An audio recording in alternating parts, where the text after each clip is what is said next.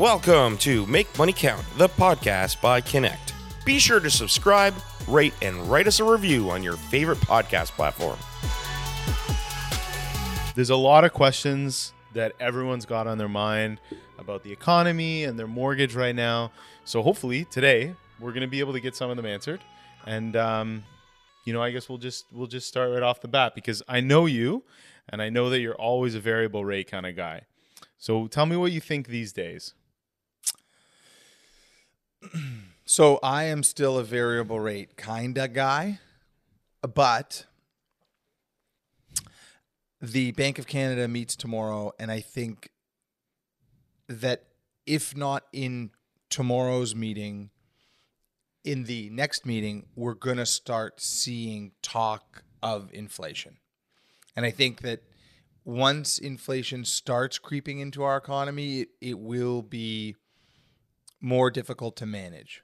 So it it's bond yields right now are at 47 basis points. So a 5-year fixed rate is priced off of bond yields. Those are trading at sub 0.5%. I I mean it's hard to predict these things, but I have a hard time seeing a future 6 12 18 months from today that will ever have a 50 basis point, sub 50 basis point bond yield again. Right. Which is to say, it's unlikely fixed rates will go lower than they are right now today. Right. So for the average consumer who is looking for a way to protect themselves against inflation, um, I would say it's a it's a good time to start. Like I have a hard time saying emphatically go very go fixed. I have, I have no problem saying go variable, but uh, I, I think part of that is because we know how punitive the penalties on some of these fixed rate mortgages can be. So I don't. uh, And seventy five percent of all mortgages are broken before maturity. But on a on a holistic uh, financial and economic basis for the for the average consumer that we speak to on a daily basis it is time to start weighing a fixed rate mortgage because you know we've got right now we've got a sub 1.4% fixed rate mortgage I- i- if i was a betting man and i probably am a little bit of a, A betting bit. man Yeah. uh, I would bet that we're not going to see a five year fixed rate that low ever again in your lifetime. Okay. I'm going to live significantly longer than you, but yeah. So I think honestly, I think now's the time to really start considering it. I wouldn't go crazy and look at a 10 year fixed rate right now. Uh, I, I was looking at them today. Those seem a little high. They're kind of like just shy of 3%, higher than two and a half. Um, the Bank of Canada speaks tomorrow. They've already told us that they're not going to change interest rates. So they're not going to change the overnight rate, which is 0.25%, unless they drop it. There's some talk that we could see uh, what's called a micro cut. You're probably familiar with that. Uh,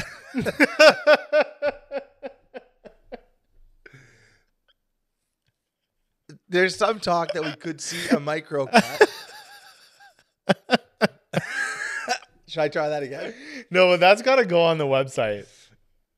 All Like, right. That's got to that, that- That's funny. That is funny. That's what people love. Go on. Okay, so there's some there's some chat there's some chatter that we could see a micro cut. And if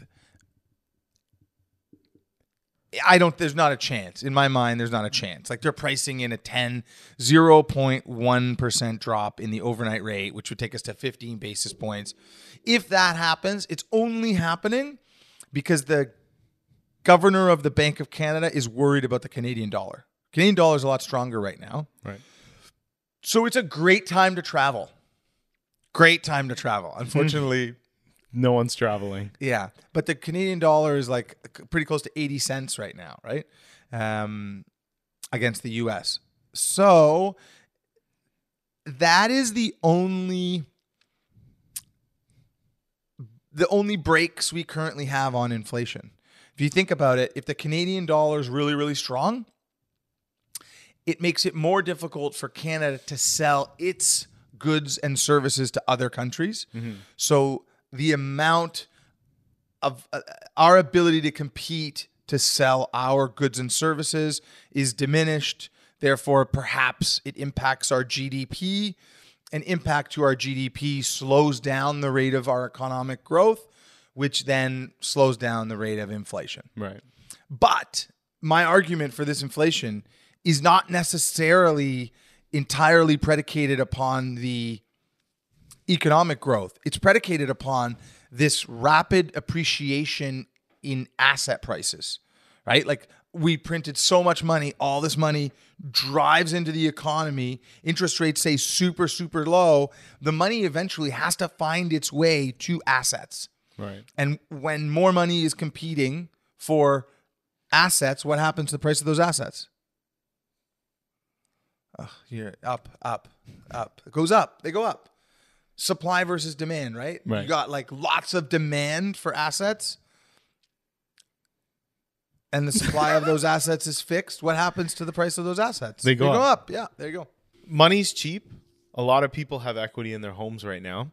Um, so what kind of strategies would you suggest for someone who has equity in their home that that's, you know, sitting on, you know, at, at 30, 40, 50%, you know, loan to value or equity in their property? So I, I I write this in the newsletter that we're sending out. I think that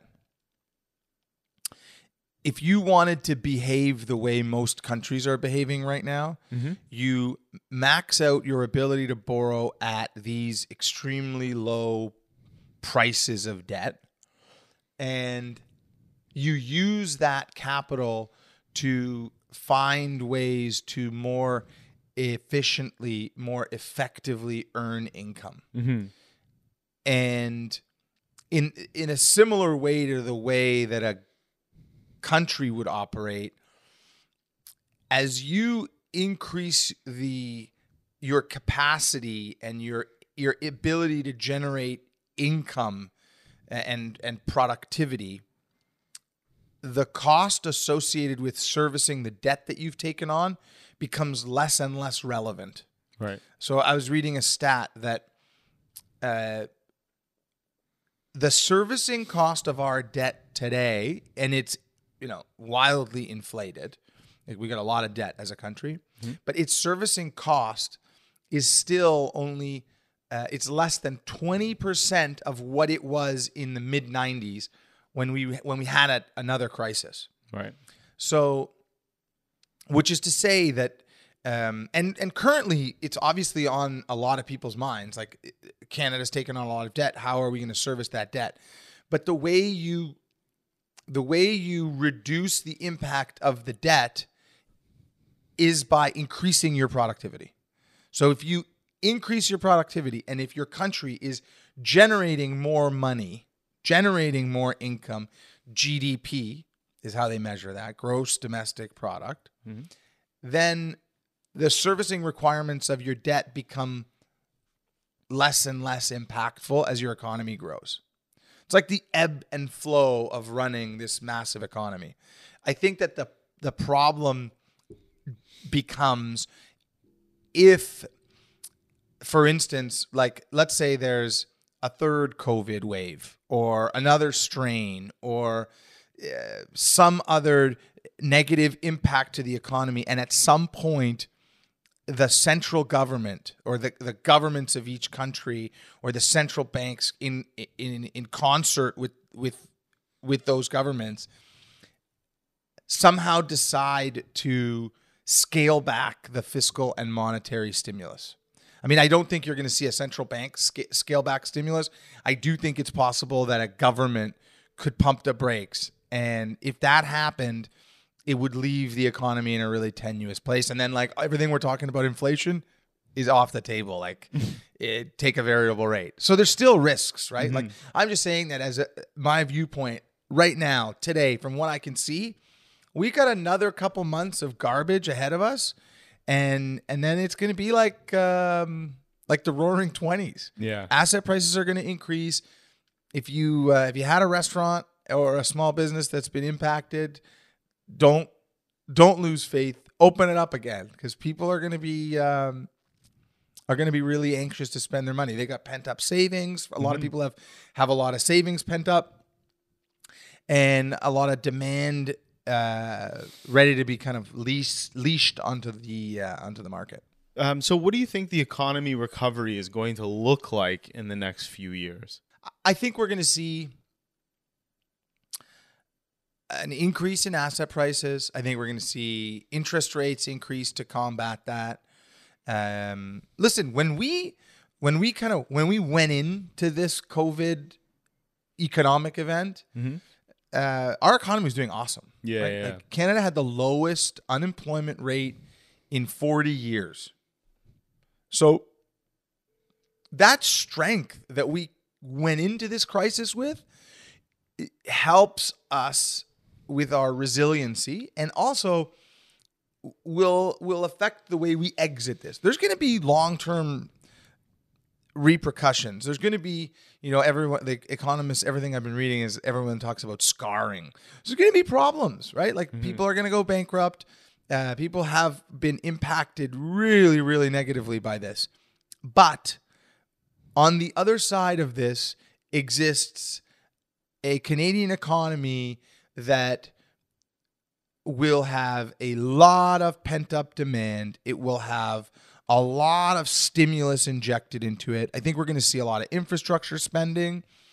Uh, and I think that all of those things combined will generate a, a much stronger Canadian economy, obviously, than we see today. Right. So I, I'm I'm bullish on on where I see things, um, even 12 months from today. Like I think 12 months from today, we'll see um, a pretty a pretty thriving uh, Canadian economy. So tell me, do you see value? I know we kind of touched on this on a prior question, but do you see value in locking in for more than five years? Yeah, I, I do. If um, if you can get a sub two percent rate, and you are absolutely positive you aren't going to break that mortgage, like you are for sure staying in that property. Um, I do see. I think that you've. I think whoever is speaking to us, whoever's watching this, it's a we should be doing this on a case by case basis. So are there multiple properties? Is their salary fixed? Is it variable?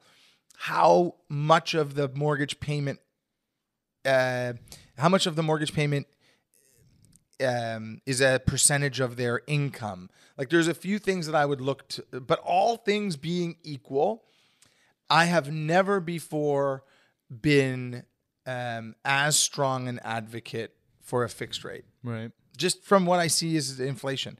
And if you can get a sub 2% 10 year, I think it's got to be really difficult for you to say no to that right, Right. now. Uh, so there's talks of a micro cut to interest rates. What is a micro cut, and is this just a new term or phrase, and has been done before? Never been done before. Okay. but never been done in Canada. It's been done in other countries. Um, it's just listen. Our the overnight rate for the Bank of Canada is currently at zero point two five percent, There's not much further to go. and I don't, I don't think there's no way Canada is going to go into negative rates with what looks like an exit from this crisis pretty soon happening. I think it just sends the wrong message. I mean, it would send the right message for the dollar. The dollar would weaken. It would kind of further stimulate GDP, remove any of the brakes that might get pumped on our inflation concerns that we're talking about. So, how about this? If there's a micro cut, then, uh, or sorry, uh, if there's a if there's a cut, a 25 basis point cut to take us to zero percent overnight rate, get your fixed rate mortgage. Right. But that being said, no, I do not think we're going to see a cut. Canada's never used one of these micro cuts before, so a 10 basis point drops unlikely. Um, and it's like there's other things you got to consider. Like it's a brand new governor of the Bank of Canada now, right? It used to be Stephen Poloz, now it's this guy Tiff Macklem. I don't think uh, he wants to have like his second meeting as the guy that you know throws in the micro cut. Right. Our producer Matt has a question. I think but Matt's a really smart guy. So Matt, can you chime in on this? You got a you got a question for us? Okay, so in, inflation isn't just the excess printing of a currency, but it's also the speed in which that currency is flowing through the economy. We haven't seen inflation hit us yet uh, because the economy is slowed. But once the economy opens up and money begins to flow again, inflation will come back to bite us years down the road. Uh, historically, people have invested in gold to combat inflation. Uh, is gold a good method to of storing value? Is gold just a way to get out of fiat while currency is being devalued? Uh, uh, do you see cryptocurrency uh, playing a role in this anti-inflation game? I, I mean, Matt's question, to be fair, is about a hundred questions in one. so let's try to dissect it one off, one by one. And ne- going forward, let's do these podcasts where I get the questions in advance. I'm just kidding. Okay, so um, let's talk about gold. So gold um, has many um, variables that affect its price on a given day. I think that based on the overall macroeconomic climate, some factors or variables will affect it more or less in a given trading day. And currently, the run up that we're seeing in the price of gold speaks to a a, a way of protecting um, against inflation and against a devaluing currency, to speak to your point.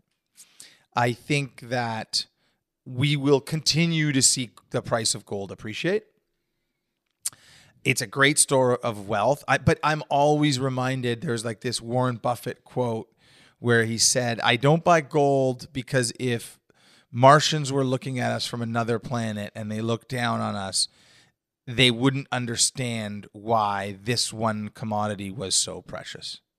And then, I don't know why I like. I think it's because I like Martians and I like Warren Buffett Hmm. and I like gold. So it was like you know, I it's always stuck with me. But that being said, gold isn't. Um, it's not going to make you, for the most part, unless you're Eric Sprott. Gold's not going to make you super rich if you're an average investor right? In order to get a real big hit out of gold, you got to buy like a triple leverage gold ETF and really see some type of pop and really play the market properly. I think there's probably easier ways to make money, but as a natural hedge against what's going on in the economy and to protect yourself against inflation, not a bad idea.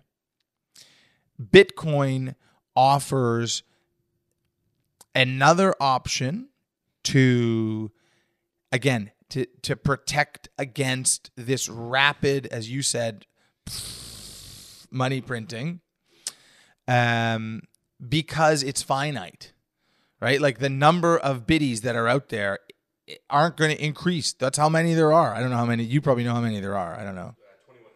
There you go. So there's 21 million of them. Uh, i think that the problem with bitcoin and we saw it over the last couple weeks i, I so full I, like i own gold i own bitcoin um, the problem with Bitcoin and Ethereum and, and any of these cryptos is that you can see if if if a government or a central bank comes out and says something negative about it, you can get killed.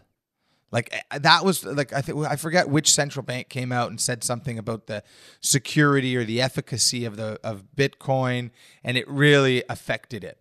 Even though in the weeks running up to that statement PayPal announced it was buying reserves. Elon Musk tweeted he wanted to buy a bunch. Like it was having a, a really kind of a, a really good momentum week. And I think it will continue to see great momentum. I think it's a great asset the more I hear and the more I learn about Bitcoin, it's even more than just like um, a hedge against inflation or um, a, a, a, you know a, a way to de-risk from central bank currency printing.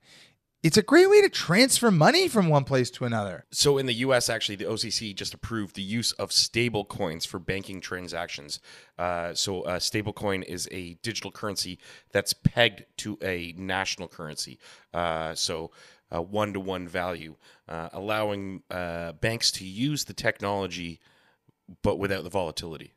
Uh, yeah, honestly, like if I've tried to transfer money before, like from one country to another, and I just remember one time transferring money to Greece, where like for some reason I converted it from Canadian dollars to euros here in Canada, and then when it arrived in Greece, the Greek bank did me this wonderful favor of converting it from euros back to Canadian dollars, and then from Canadian dollars back to euros again. And by the time it was done, I lost 15 cents of every dollar that I had transferred there. And if I was dealing with bitcoins, I could have just said, here's a bitcoin, and it would have cost me nothing. Nothing. So um, that's another reason why I like Bitcoin. But it's it's off of where we were going with this. Uh, What I wanted to say was that gold is great, Bitcoin is great. These are great hedges. They're rather complex. They have other factors affecting them. You want to know a really simple way to hedge yourself against inflation? Take a fixed rate mortgage. Just switch from a variable to a fixed and you're hedged against inflation. You took your largest asset and you hedged it. And you won't have to worry about interest rate risk. And if we do experience inflation, which it really looks like we're going to, you will sit back and say, man, I'm smart. And uh, my rate's going to stay the same for five, seven, ten years. And um, I'm going to save a whole bunch of money because of that. And it's it's cheap and it's effective. I think I got most of your question there, Matt. The rest of it, if you want to just put it down in a, uh 750 page question article and uh,